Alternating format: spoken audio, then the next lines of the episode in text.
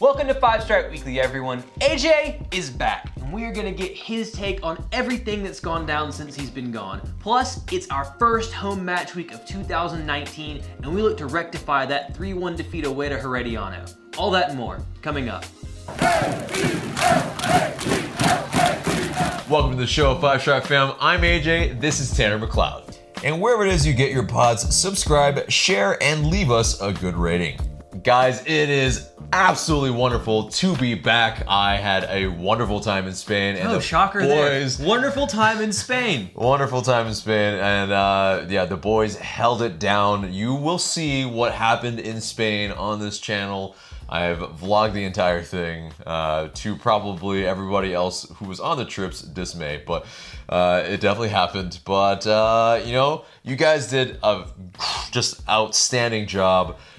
Who didn't do an outstanding job was the team itself. Yeah. Atlanta United, uh, they just laid an egg a little bit. It was bad. Not an actual egg because they did get that away goal, so there is that positive. How how much are you actually able to like watch of it when it happened live? Because it was it really happened- really late. Nothing. They blacked it out. Oh Yeah. Wow, that's because that's of region. stuff. Yeah. Oh. So that was fun. So I watched the replay. Oh, and, that had uh, to be a whole lot of fun. Going back, watching it, knowing what happened. Yeah, no, I was awake during all of the match though. Like essentially, uh, you know, I woke up in a haste. Maybe I knew something was wrong, but uh, and then I, Yeah. s- I started seeing all the updates because Twitter works worldwide. I, I was I was part. pretty active on Twitter that, that Yeah. evening. It was not it was not an enjoyable um it was not an enjoyable experience. Devin and I, as you guys have probably already seen, did a match review and we dug into a lot of it. But unfortunately, of course, you were gone, so we could not get your let's say feelings about what happened. So you know, first thought, kind of formation. We kind of talked a lot about that. Yeah. That's weird, and I feel like that's kind of a good starting point Yes. because me and Dev got 10 out of 11 starters, Bello being the one we didn't, and uh, everything went to crap pretty quickly. Yeah, I mean, I think yeah, Bello for me. Uh, I think when you see it in the uh, the Instagram posts, I thought Shea was going to going to start because you know he's got a little bit more experience in bigger competitions. Uh, this was maybe too big of a moment for a Bello who is yes very talented, but when you throw him into the fire like this uh, against a kind of just well-oiled machine. I think Herediano was playing a 4-4-2 type of shape where they knew how to take advantage, uh, and they clearly did their homework on us because they attacked Bello's side. Definitely, they attacked through the middle. Uh, so our formation 3-4-3 is just Was there an actual shape there? I, I don't know if there actually was because yeah, when you have Robinson in the middle as that sweeper, not doing sweeper things, and you have Parkhurst having to rely on pace or having to, uh, you know, Hope that Robinson's covering him, which he never actually was. Yes, uh, and you know LGP, a little bit of a brain fart, as Devin Lowell loves to say, and it, it happened to show up. Uh, and it, I think this happens very early on in seasons as well. I think we have seen uh, at Houston last year, and you know in 2017, it happens. He usually susses it all out, but um, and then I think just too defensive in midfield. Larentowicz and Remedi uh, just pretty much playing each other's roles uh, like to a, de- to a degree where Nagbe's role uh, is being played by Remedi uh, and not having Nagbe himself uh, you know that whole debacle that's just weird uh, Larentowicz uh, having to you know kind of do Remedi things and kind of uh, press the ball and kind of vacate the middle where he is the best at just sitting in that space And covering, you know, the space that was there for that second goal where there was just like I mean so maddening. There was just if you've seen the still shot of it, there Robinson is outside of and further ahead than LGP, who is also closing the ball down. Right. Parkhurst is over on the right having no idea what's happening. There Yeah. is acres of space in the middle where the midfielder and whoever's there is just like, oh, I'm not running I'm just gonna that. stroll right through And then, you know, Larentowicz is not there because he's trying to do something he's not accustomed to. And then God knows where Bello and um, Gressel were with the wingbacks because the ball's in our own half and there's no one there. I think honestly, this can just be attributed to players being put in positions they're not used to, and you could just sense just a lack of like dynamism or energy that usually you see from us when we go out and play teams. It was missing from the get go. Yeah, indeed, and that that lack of urgency, I think, led to just being bamboozled very early on. And when, uh, I mean, I, I think you kind of have to put a little bit of that blame or a lot of blame on Frank de Boer and how he set it up in terms of formation and how he got the boys ready for the match. I mean. I think we, we saw this in, in preseason a little bit where, yes, we, you know, really beat up on teams that maybe weren't ready. But once we started playing teams that were a little bit in more form, it started to look to where, yeah, I mean, it didn't look fantastic against LAFC where they just waltzed right in, which is essentially what happened here. Uh, they just kind of were able to walk right through our right side essentially uh, when yeah uh, I think it was Vela I think that uh, walked right through us. Uh, I mean bad. it that's you know that's indicative and It looked kind of like the first that- goal in a yeah, sense. It yeah. was just like, what is happening right now? and uh, and then when you have you know uh, it's I, I think it's that uh, what we have to put as the caveat is that yes this is the first match uh, Frank de Boer and the the whole new kind of system that he's kind of brought in a little bit uh, yeah because we weren't playing a 3-4-3 we weren't playing with Miles Robinson as a sweeper uh, Parker Parker's is not a right center back but he is being played there uh, yeah, it's it's essentially a new system, and Bello even as well. I mean, there's just a lot of growing pains. I feel like we'll have to kind of go through. Unfortunately, it is our first match of the season that we have to go through this growing pain. Uh, hopefully, we can rectify that. But that one caveat with uh, the Gressel goal, with the Pity, uh, yeah, just a brilliant ball uh, to Gressel to be able to allow Gressel to cut in cut in on his left. Really, really nice move. Uh, but yes, it is a deflected uh, goal, but a goal nonetheless for Gressel. I think uh, that that's huge, massive, massive goal because it allows us to stay within this series. But uh, I I'm still worried about it. I mean, it's gonna gonna be a very very tough uh, second leg because Herediano are going to sit. That's for sure. So for me, I guess you know I think we're going to dig a little bit more into Frank De Boer here in a bit with some of his post-match uh, quotes and everything. But for me, you know, kind of listening to you there, do you think? And there's a fine line between the 2 Was Frank De Boer overconfident or arrogant going into this game? Because for me, when you Yeah. look at say the the, the loss last season to uh, Houston. There were actually some signs in there. We, yeah, we kind of got, you know, Yeah, some square there peg were round some square holes. Mm-hmm. peg round holes, but Miguel Almiron missed a penalty.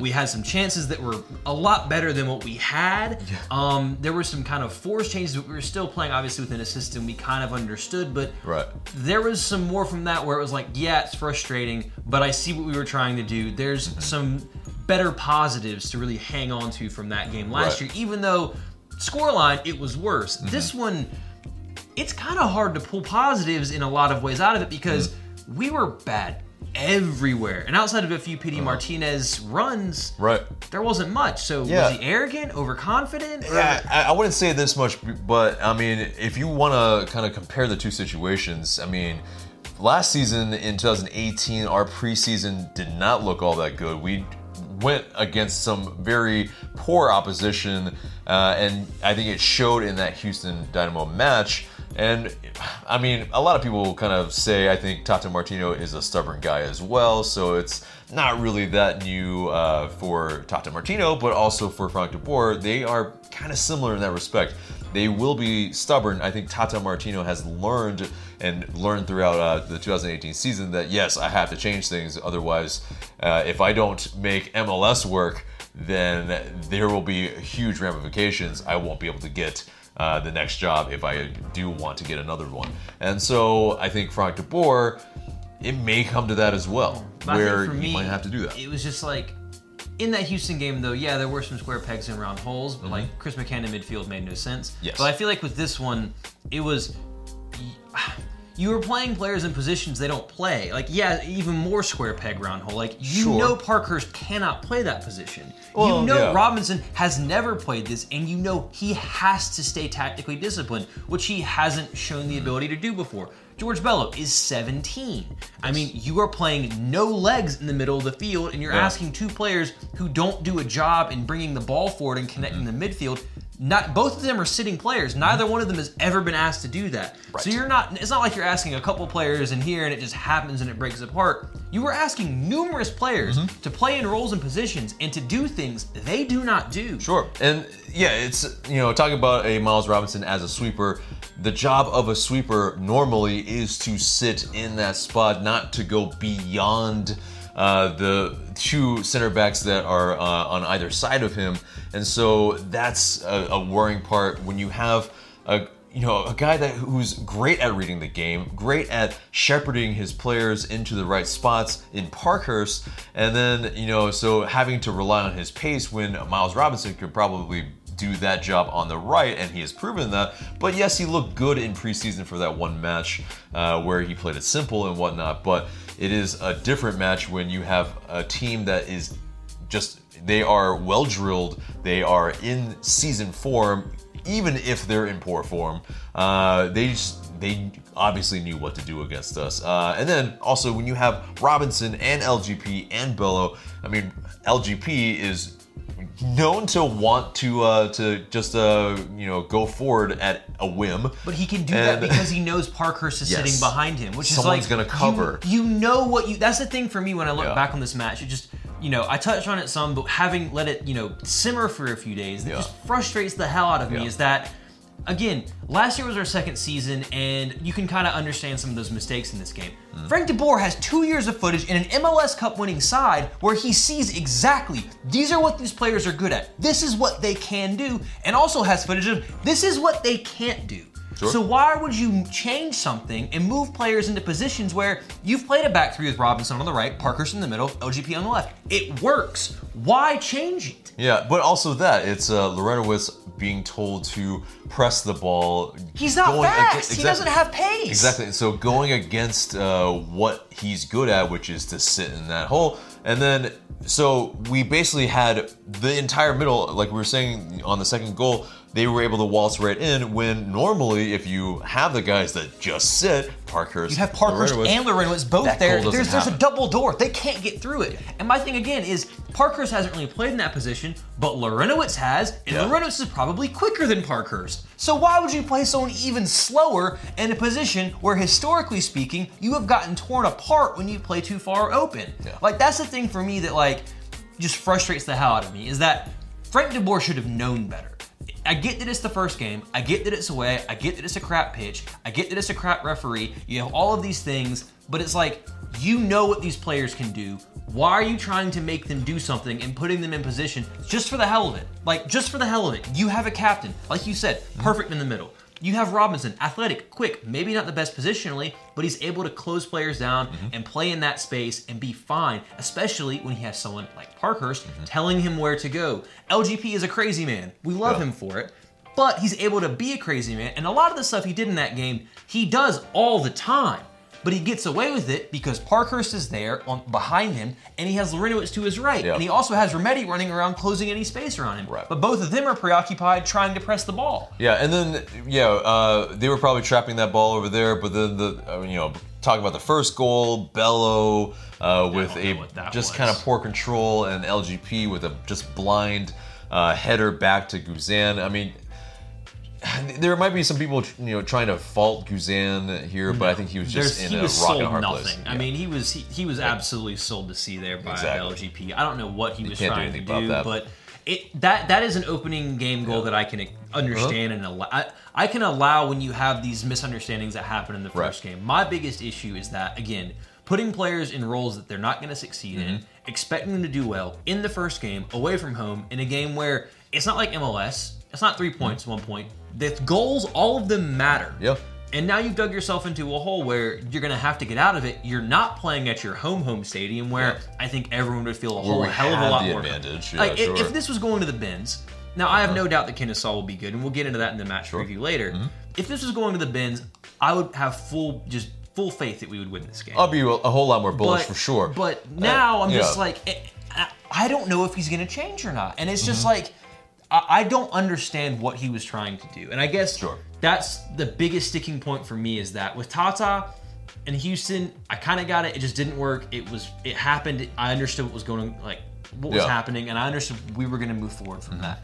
With this one, it's just the first game. I don't want to overreact on it, but I don't understand a lot of the decisions he made in playing the way that we did. For playing a defensive system, we got housed. E- Especially when Parkhurst is saying uh, during and after training sessions that yes, we were practicing a lot of defensive schemes and shapes and whatnot, and then our third goal was a set piece that we allowed a goal on.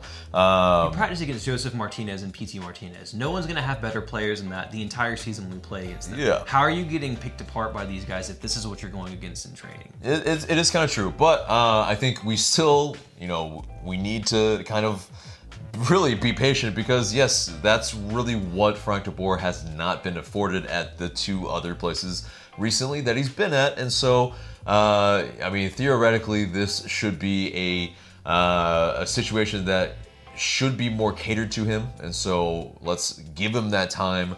Uh, but I mean, I think that's what it is. We're we're still going to be critical when it's a bad performance, but I think it's uh yeah we'll leave it as is for what it is because well I mean Frank de Boer is positive about what's uh, uh coming ahead for uh, Thursday. But uh, yeah, he, he mentioned essentially that yeah, this is our first game and we have to improve.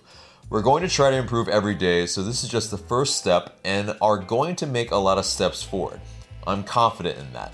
And hopefully by next Thursday, we have time to get our revenge and show everyone that we've learned from this experience and are better for it. He went on to say, quote, 3-1 is a good result for Herediano, but I have confidence also that we can score two goals at home. It's more difficult now, but we know we can play back at our stadium. And if we play well, we can still move on to the next round.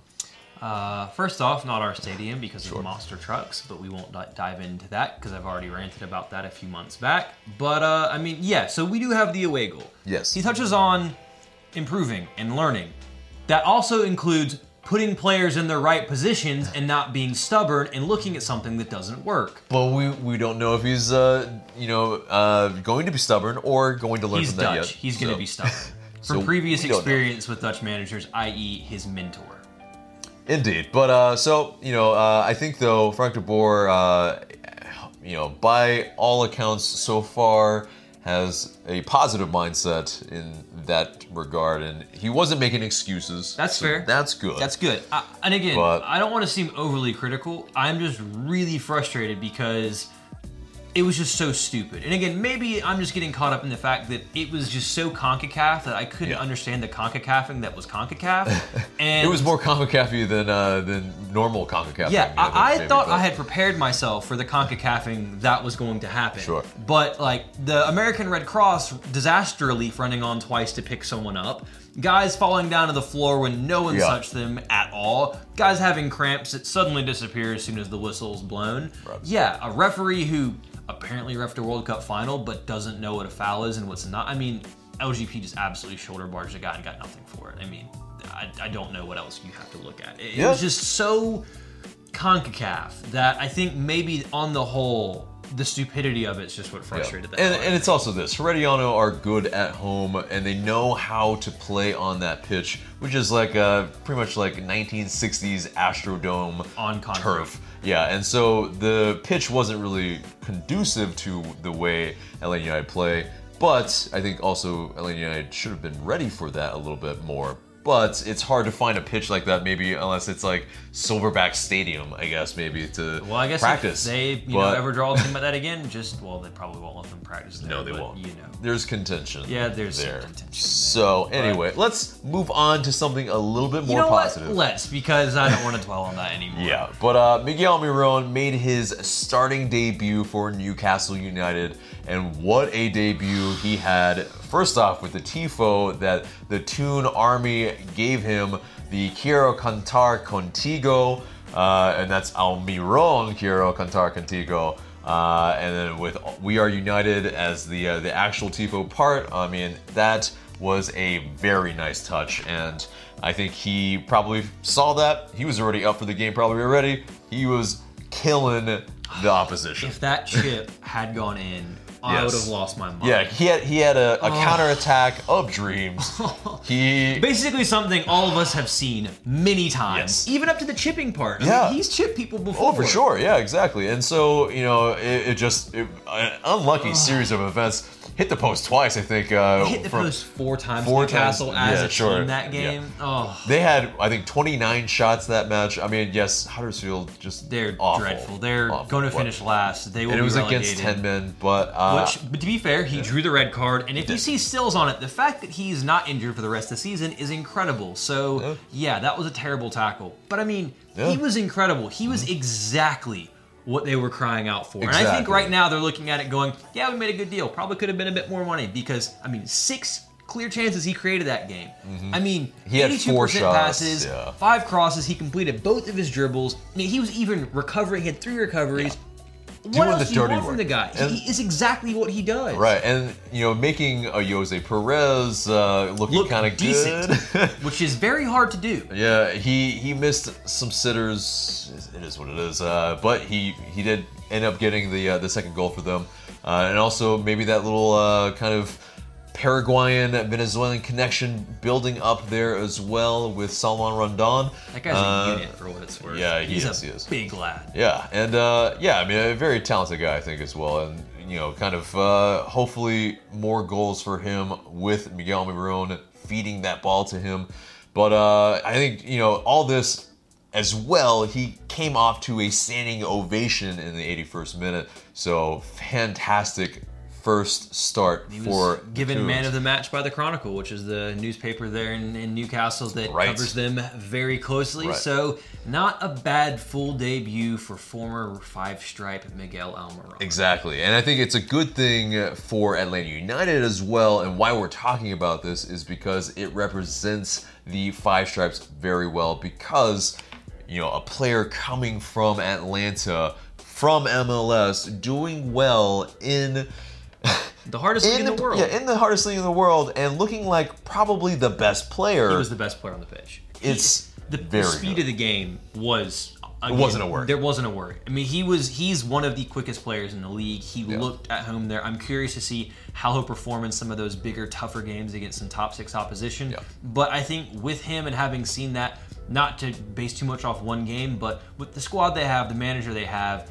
I think the Newcastle are going to be all right, and I think that Miguel Almiron will basically kind of be that spark that helps them be solidly safe in the Mm-hmm. Premier League moving forward. Yeah, it was a great three points for them, and then you have uh, the Burnley match, which is gonna be a very, very difficult match, and that's really, I think, one of those barometers because Burnley are doing well this year. Yes, So they beat Tottenham, so that made me feel good. yeah, yeah, and uh, and so let's move on into a sort of rumor, not really, kind of quashing the the rumors now uh, with Darlington Nagbe and essentially his situation. Which I mean, yeah, uh, he pretty much is saying that yes. Uh, you know, the problems and issues that I had in preseason, they're gone. It's not a big deal anymore. I want to stay in Atlanta.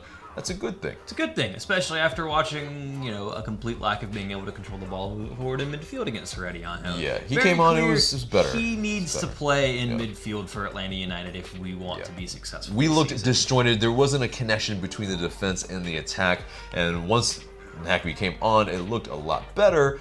Now, if I think he has a run of form where he actually plays, I think it will look even even better. And so, uh, He- He's got that that forward thinking Yeah. brain for a midfielder where it's not a slight on Remedi or Larentowicz. They're very good in that defensive role, being able to close down the spaces, sweep things up. But Nagbe wants to get Yeah. forward. His brain is thinking, how can I get this to these players like a Pity Martinez, a Josef Martinez, a Ezequiel Barco, whoever it is. He's that link between midfield and attack. Right. And I think you can definitely tell when he's missing, at least in how this team's set up Right. Mm-hmm. in that first leg. So hopefully, hopefully, and we'll dig into this later, he might be starting for us come Thursday. Hopefully. But uh, yeah, he mentioned that his personal issues that he had previously uh, encountered at a Portland Timbers is uh, also was maybe a reason why it uh, occurred in Atlanta, why he had to show up to preseason one day late, all that. Uh, I mean, I don't want to speculate too hard, but I think there is some constants and I think maybe it's a kind of uh, situation Probably with family, yeah, maybe. Who exactly. I mean, you know, so I think at the end of the day, for us, we should respect his privacy. Yeah. And again, he's very happy here. He loves it here. I hope Mm-hmm. he stays here past his current contract. I hope we get him signed up again because he's a very good player, and I think he is a key player Yeah. for the Five Stripes moving forward. Right, indeed. And so, uh, next bit of news is that former goalkeeper for LA United, who was released in the offseason, Mitch Hildebrandt, has retired. Uh, yeah, he didn't really get any first team starts. He, I think, got eight starts for LA United 2. And yeah, he's pretty much uh, called it a career. Hung up He- the gloves and the boots. Right, got a got a chip on the way out, so not too bad. Got a chip with FC Cincinnati as well in USL, so I Not mean, a bad last two seasons. Exactly. All the best to him moving forward into his future career, whatever that may be. Indeed, indeed. But let's get to the mailbag questions. You guys send in these questions through IG story. Please continue to do so, and we might answer your question in the future. First question comes from the real Ryan.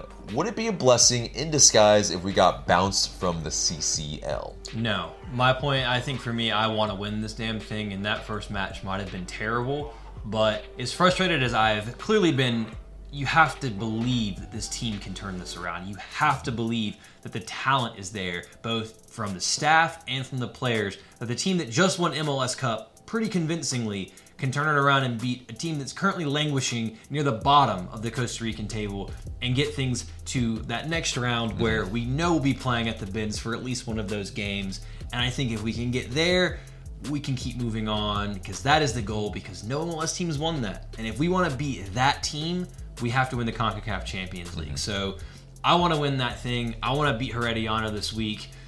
We'll see if it can happen. Right, and especially yeah, I mean, if uh, it, it's like a, it's just not a good optics look if we get bounced this early, like To this just- Herediano in the fashion Yeah. that it would happen. It would Yeah. it would be really embarrassing. Yeah, it's not something that we want. So, next question comes from Omar1386. What's next if we were to lose this week? What would be the next trophy to shoot for? Yeah, I mean, it's uh, I, I think it's definitely we want to stay in this competition. One, and then if it were this nightmare scenario, then you go for yeah, you go for MLS Cup. It just turns into what it was last season. Although you might think about putting a little bit more emphasis on the U.S. Open Cup just to get something if you could. Um, but I don't want to think about being out of this competition. Um, it would really, really frustrate me if we were to fall out to this side. Not that's no disrespect to Herediano; they're a quality mm-hmm. team, but mm-hmm. they're not playing well in their domestic league right now. Mm-hmm. And the talent that Atlanta United has far outweighs the talent that Herediano has, and there is no reason that this team should be losing to this, you know, this opposition at this round of the competition. Right. It's uh, it's you know, it's a classic thing of one side's more organized than the other, and yeah, it's we're we're just running into that problem because we're uh, not in form at all. It's our first game. It's a lot of things. Um, yeah. Next question comes from it's Justin Johnson. Why has Asiedu yet to sign with the club, and can he be signed after the March 1st deadline? Uh, I'm gonna actually throw this one to you because Okay, kind. Of, uh, I, I kind of understand it, but I think you have a little bit of a better grasp Okay. on things than I do. Sure, yeah, and so Asiedu uh, and Amir Bashti and uh, Dylan Castanheira, the, the goalkeeper uh, that we all drafted, they pretty much are kind of mostly on trial still. And so, and you know, we'll wonder if uh, they're maybe being kind of uh, more groomed for LA United 2. So if there is that worry, um, you know, we pretty much we have the draft rights to these guys anyway, and so we can sign them pretty much at any point. They're almost essentially free agents to that degree. Um, They can't sign with any other MLS club. Right, exactly. And so it's really not a worry about when they're going to sign unless we really need them for uh, some certain matches coming up. But uh, I mean, I think we've seen that they've been part of the first team. Is I think it's just a matter of getting the you know T's and I's just uh, crossed and dotted. So um, you know, it's uh, I don't think they're quite ready at that level anyway to be starting. Uh, so they're more at that depth level. So I think they're probably trying to see more of these guys and uh, trying to make that decision. So um, next question comes from Aiden Mogengard. Thank you for that. And apologies if I've messed that uh, name up. But uh, should Atlanta United be looking for a legit replacement for Brad Guzan now? I think he's still fine for MLS. He's never going to be that perfect keeper that can play out of the back, but you're never going to really get one in MLS where MLS is at this point in time because if they're really good at that, they're not going to be here. Yeah. Um, he definitely has some moments that frustrate me, but again, you're going to get that at this level. And in terms of where he's at, he's at the top table in terms of MLS goalkeepers. He's a, still a great shot saver. He's a strong presence at the back, and I don't know if you're going to find anyone that's going to be better than him for what you have him at. I mean, mm-hmm. he he is, you know, not beat a dead horse. He's still one of the best goalkeepers in MLS. He's still a U.S. men's international. You're not going to get much better. He is getting a little bit older, but I still think you have a few more seasons with him. And then, you know, it's not a bad idea to be looking for someone to possibly groom to take over for him. But as of right now, Brad Guzan is the least of your worries in terms of needing a replacement. Yeah, I think uh, if you are thinking he was at fault for any of the goals No. against Herediano, I mean it's it's the defense's fault, really. It's I mean you can't really chalk it to anything that really Brad Guzan did. He did as well as he could on the first. The second, no chance. The third, not his fault either. I mean, beating on a, a set piece at the back post is not the keeper's fault. Exactly. Like, that's not gonna. No. No. So, uh, last question comes from YouTube on sh- with Sean McGarity. Sup, guys? Just wanted to get your thoughts on something to do with celebrations. So we've seen the fusion celebration between Josef and Almiron, which I'm a huge fan of. Grew up watching DBZ myself. With Almiron now being at Newcastle United, what would your feelings be if Almiron started to do the fusion celebration with one of our players like Rondon or Perez? if they had created such a partnership like he had with Josef. Uh, should you tell him it's not gonna happen, or should I? Yeah, no, it's it's gonna be very weird if that happens, but no, no, not fam. Sorry. It's- Uh, it's not. It's not that we're being mean, but like again, him and a- Josef are like brothers. Yeah. Like, and, and maybe him and Rondon get on well, but I don't see him having that that relationship that him and Josef Martinez had. That was something special, both on and off the field. Mm-hmm. They were as close as they got, which is why for them the fusion made sense. And I don't want to dig too far into Dragon Ball Z, but I mean that was kind of the whole point of the fusion in that show as well. Is you know Trunks and Goten really, really, really close friends. That's why it all worked. So Mm-hmm. Yeah. yeah. Yeah, and no, I mean they might come up with their own celebration, and that'll be that'll be good for them. I hope they do. I hope they have Yeah. something unique that represents what they have. Right. But fusion, that's a Josef and a Miggy thing, and Yeah. a Josef and a Miggy thing only.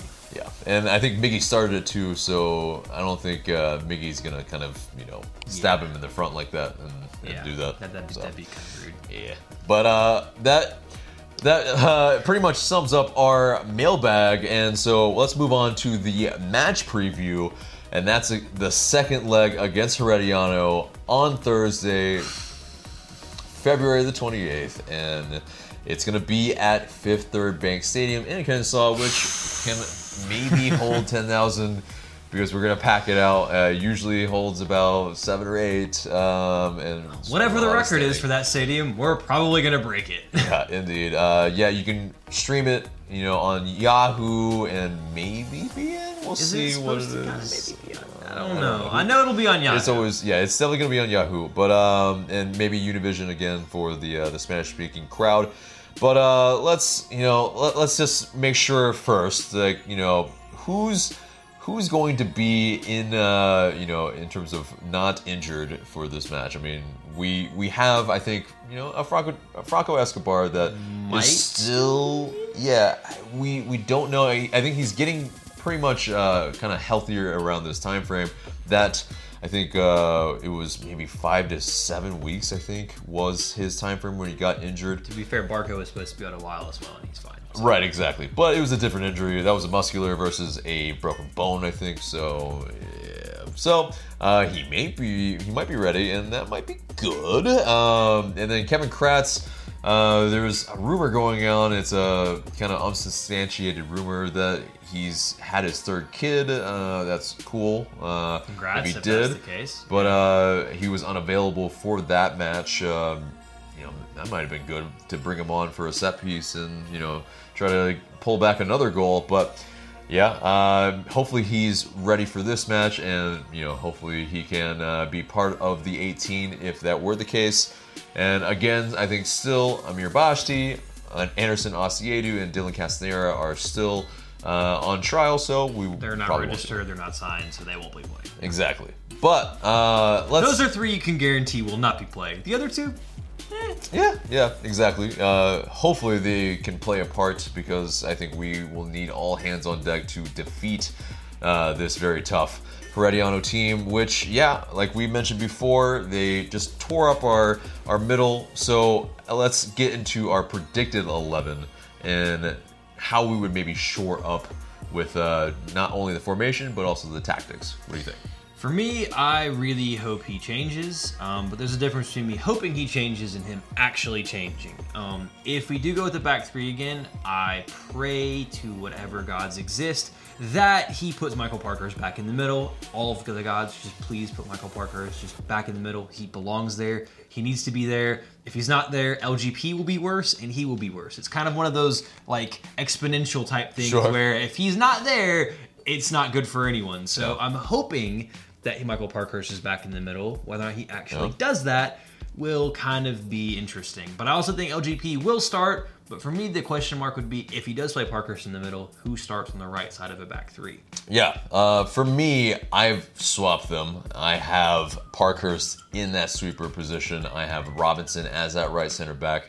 Uh, I was tempted. I was tempted to uh, to keep Remedi in and Nagbe out, but I think he is so imperative here that it has to be Nagbe and Larentowicz as that double pivot, um, or kind of. double pivot. It's not really a double pivot middle. here and here. It's the center midfield.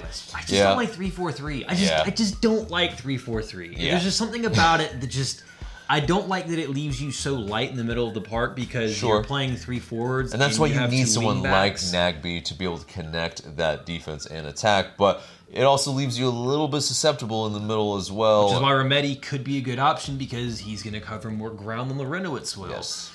It's tough. It's very, very tough. Uh, I have Larentowicz. You have Remedi. I have Remedi. Right? So, uh, and of course, in this 3 4 3, we have wingbacks. I think it's still Gressel on the right.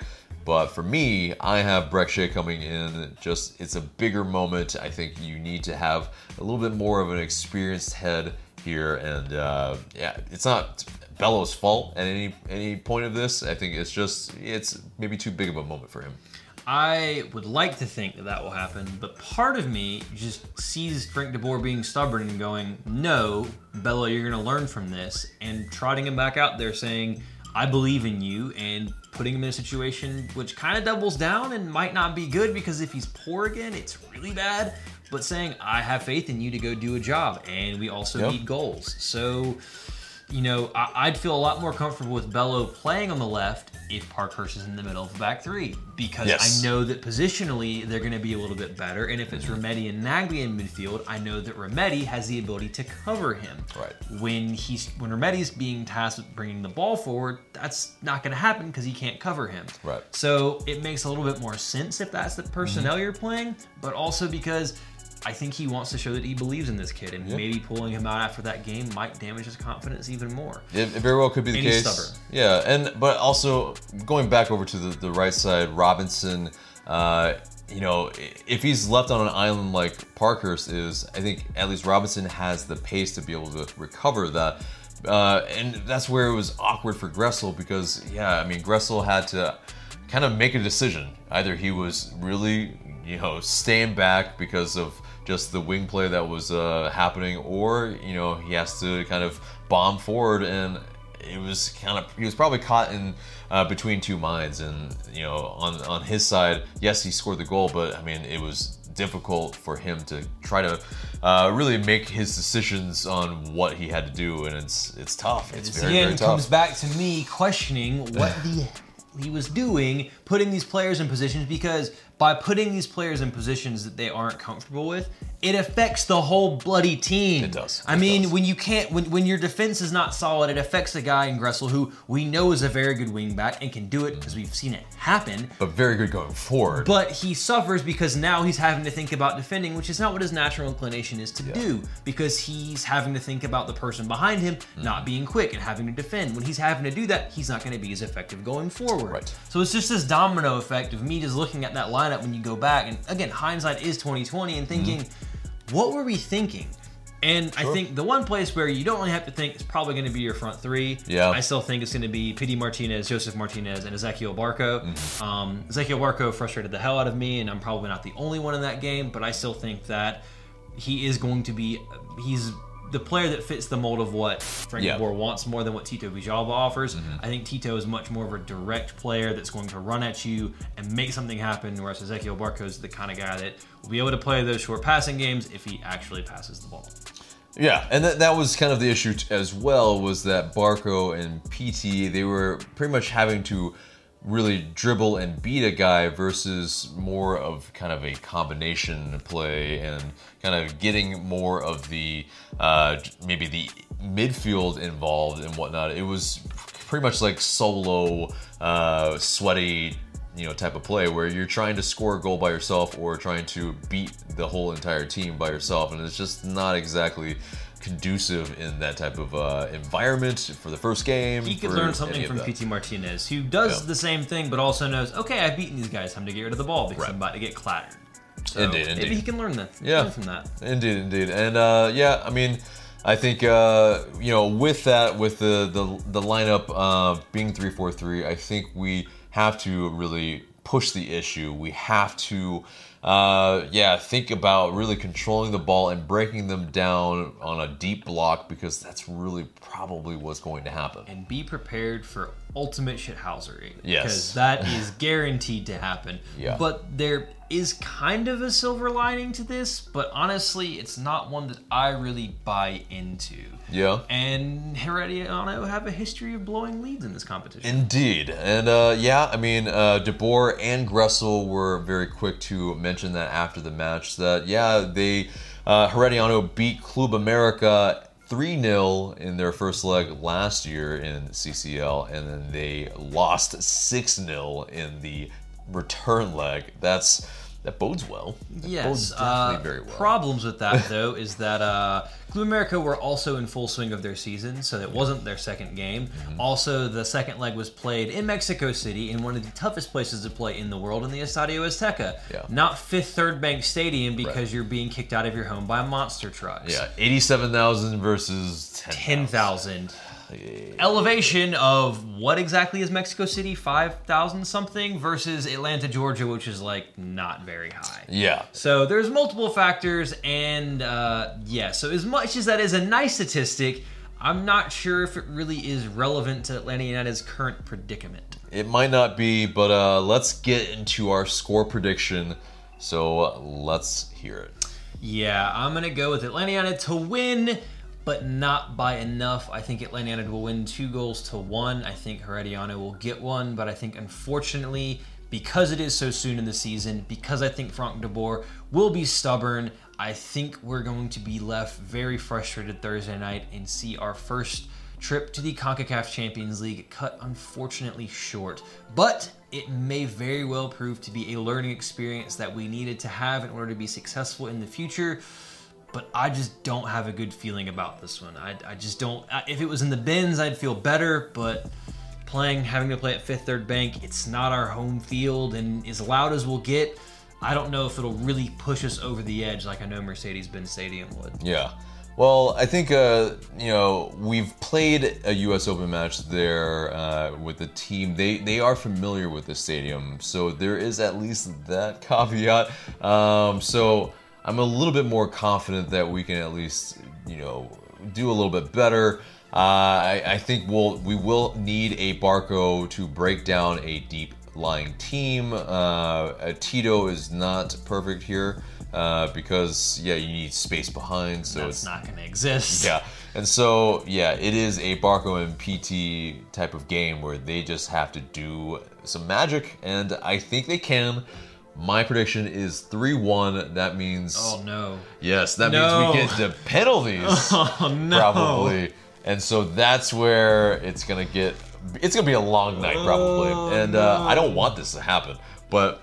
To be fair, though, think- to be fair, since our last penalty shootout defeat, we have gotten a player who has made a penalty in the Copa Sudamericana Yeah, final, yeah. and Ezequiel Barco. You have Josef Martinez, who, Yes. if that's the case, will well, he better damn well be on the pitch still. Yeah. And you have Pity Martinez, who again better damn well be on the pitch at that point in time. So I'd feel a little bit better. But Definitely. I really don't want to see penalties. Yeah, I, I really don't, but I think uh, it might come to this. It, mi- we might be in for a long night at Fifth Third Bank Stadium, but I think we go through, and I'm going to get really specific, oddly, and we go 4 3 in penalties and win. Okay, So, well, that's oddly specific, but being oddly specific, guys, it is now time for our question of the day, and it's kind of simple. There's only one thing we really have to ask, and that is what do you guys think is going to happen in the second leg against Herediano on Thursday? Hit us up in the comments below and let us know what you guys think.